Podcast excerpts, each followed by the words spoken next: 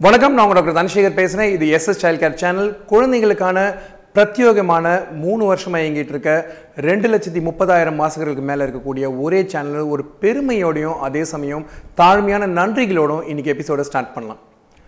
இன்னைக்கு எபிசோட் என்ன டாக்டர் ரொம்ப கேஷுவலாக கப்போட உட்காந்துருக்காருன்னு பார்க்குறீங்களா இன்னைக்கு நம்ம பேச போகிற எபிசோடே குழந்தைங்களுக்கு டீ காஃபி கொடுக்கலாமா அப்படின்றத பற்றி இன்னைக்கு பேச போகிறோம் டீ காஃபி இது ஒரு முக்கியமான விஷயமா?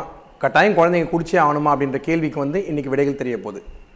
முதல் விஷயம் டீ காஃபின்றதை ஏன் இன்றைக்கி ஒரு டாப்பிக்காக செலக்ட் பண்ண முதல்ல சொல்லிடுறேன்.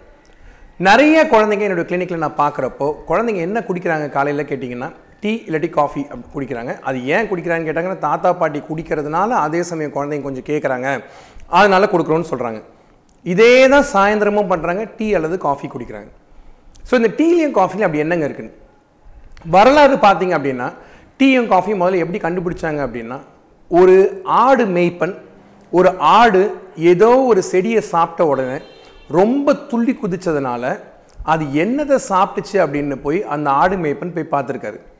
அவர் பார்த்தப்போ அந்த செடியில் செவப்பு செவ்வாக கொட்டை இருந்திருக்கு. இந்த கொட்டை என்னவாக இருக்கும்னு அவர் கடிச்சு பார்க்கவும் அந்த ஆட்டுக்கு ஏற்பட்ட அதே நிலைமை தான். ஒரு திடீர்னு ஒரு புத்துணர்ச்சி ஒரு திடீர்னு ஒரு உத்வேகம் வந்திருக்கு. இந்த கதை நடந்ததாக சொல்லப்படுற இடம் அரேபியா.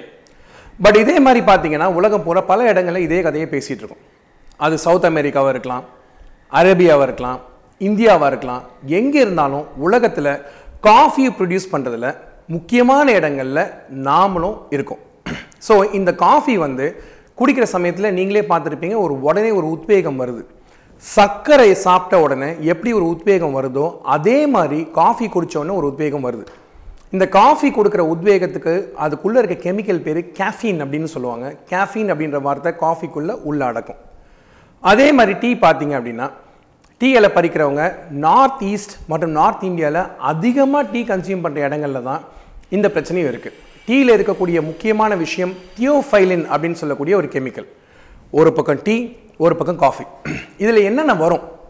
சோர்வாக இருக்க சமயத்தில் மன உளைச்சல் குறைக்கிறதுக்கும் புத்துணர்ச்சி அடைகிறதுக்கும் டீ அல்லது காஃபியை நம்ம பொதுவாக குடிக்கணும் ஆனால் இதோட சைடு எஃபெக்ட்ஸ் என்னன்றது பார்க்கணும்.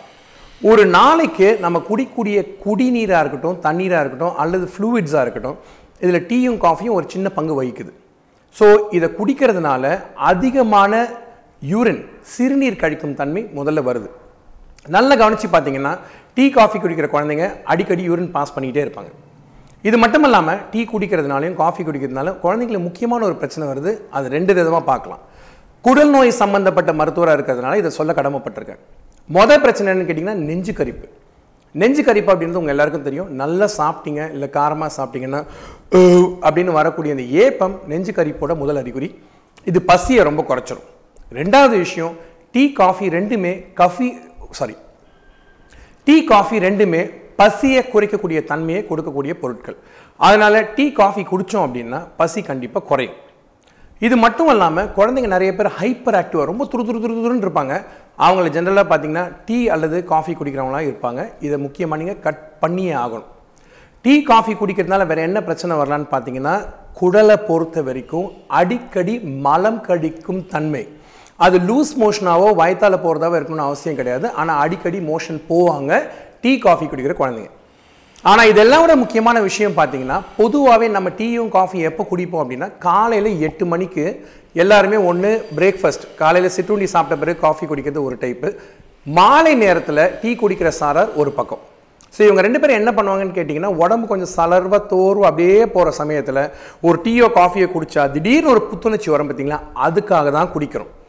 ஆனால் அதை காலம் தவறியோ நேரம் தாழ்த்தியோ குடித்தா என்ன ஆகும்னு பார்த்தீங்கன்னா குழந்தைங்களுக்கு தூக்கத்தில் பிரச்சனை வரலாம். இந்த தூக்க பிரச்சனை சாதாரணமாக இன்னைக்கு இருக்கிற லாக்டவுன் பேண்டமிக் சுச்சுவேஷனில் பொதுவாகவே மதிய நேரத்தில் எல்லாரும் தூங்குற சமயத்தில் குழந்தைங்களும் தூங்குறாங்க.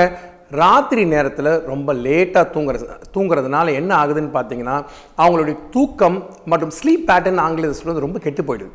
இந்த ரெண்டு பிரச்சனை தான் எனக்கு தெரிஞ்ச வரைக்கும் குழந்தைங்களுக்கு முதல் முதல் முதல் ஒரு பெரிய பிரச்சனையே. ஸோ அதில் டீ காஃபி குடிச்சிங்கன்னா நீங்களே இதை பார்த்துக்கிட்டு இருக்க பெரியவங்களே தயவு செய்து சாயந்தரம் ஆறு மணிக்கு மேலே டீ அல்லது காஃபி குடிக்காதீங்க. காலையில் குடிங்க மாலையில் குடிங்க. குடிக்கிறப்போ குழந்தைங்க இல்லாமல் குடிச்சிங்கன்னா இன்னும் பெட்டர் ஏன் அப்படின்னு கேட்டிங்கன்னா நம்ம எல்லாருமே நம்ம ஊரில் காஃபி டீயோட நிறைய சர்க்கரை போட்டு குடிக்கிறதுனால குழந்தைங்களுக்கு அது ஒரு மிகுந்த ஒரு பேரானந்த கொடுக்கக்கூடிய ஒரு பானமாக மாறிடுது. இதை நீங்கள் கட்டாயம் தடுத்தே ஆகணும். இன்றைக்கி எபிசோடில் நீங்கள் முக்கியமாக தெரிஞ்சிக்க வேண்டிய டேக் ஹோம் மெசேஜஸ் இதுதான். டீ காஃபி குழந்தைங்களுக்கு உகந்தது கிடையாது. பத்து வயதுக்கு மேலே வேணால் கொடுத்து பார்க்கலாம். தொடர்ந்து பார்த்துட்டே இருங்க. சேனல் சப்ஸ்கிரைப் பண்ணுங்கள் கமெண்ட்ஸை வழக்கம் போல் எழுதுங்க. ஒவ்வொரு நாளும் ஒவ்வொரு வாரமும் ஒவ்வொரு வருஷமும் புது புது குழந்தைகள் சம்மந்தப்பட்ட விஷயங்களோட மறுபடியும் நான் உங்களை சந்திக்கிறேன். அதுவரை நன்றி கூடிய விரைப்பெறுது டாக்டர் தனசேகர்.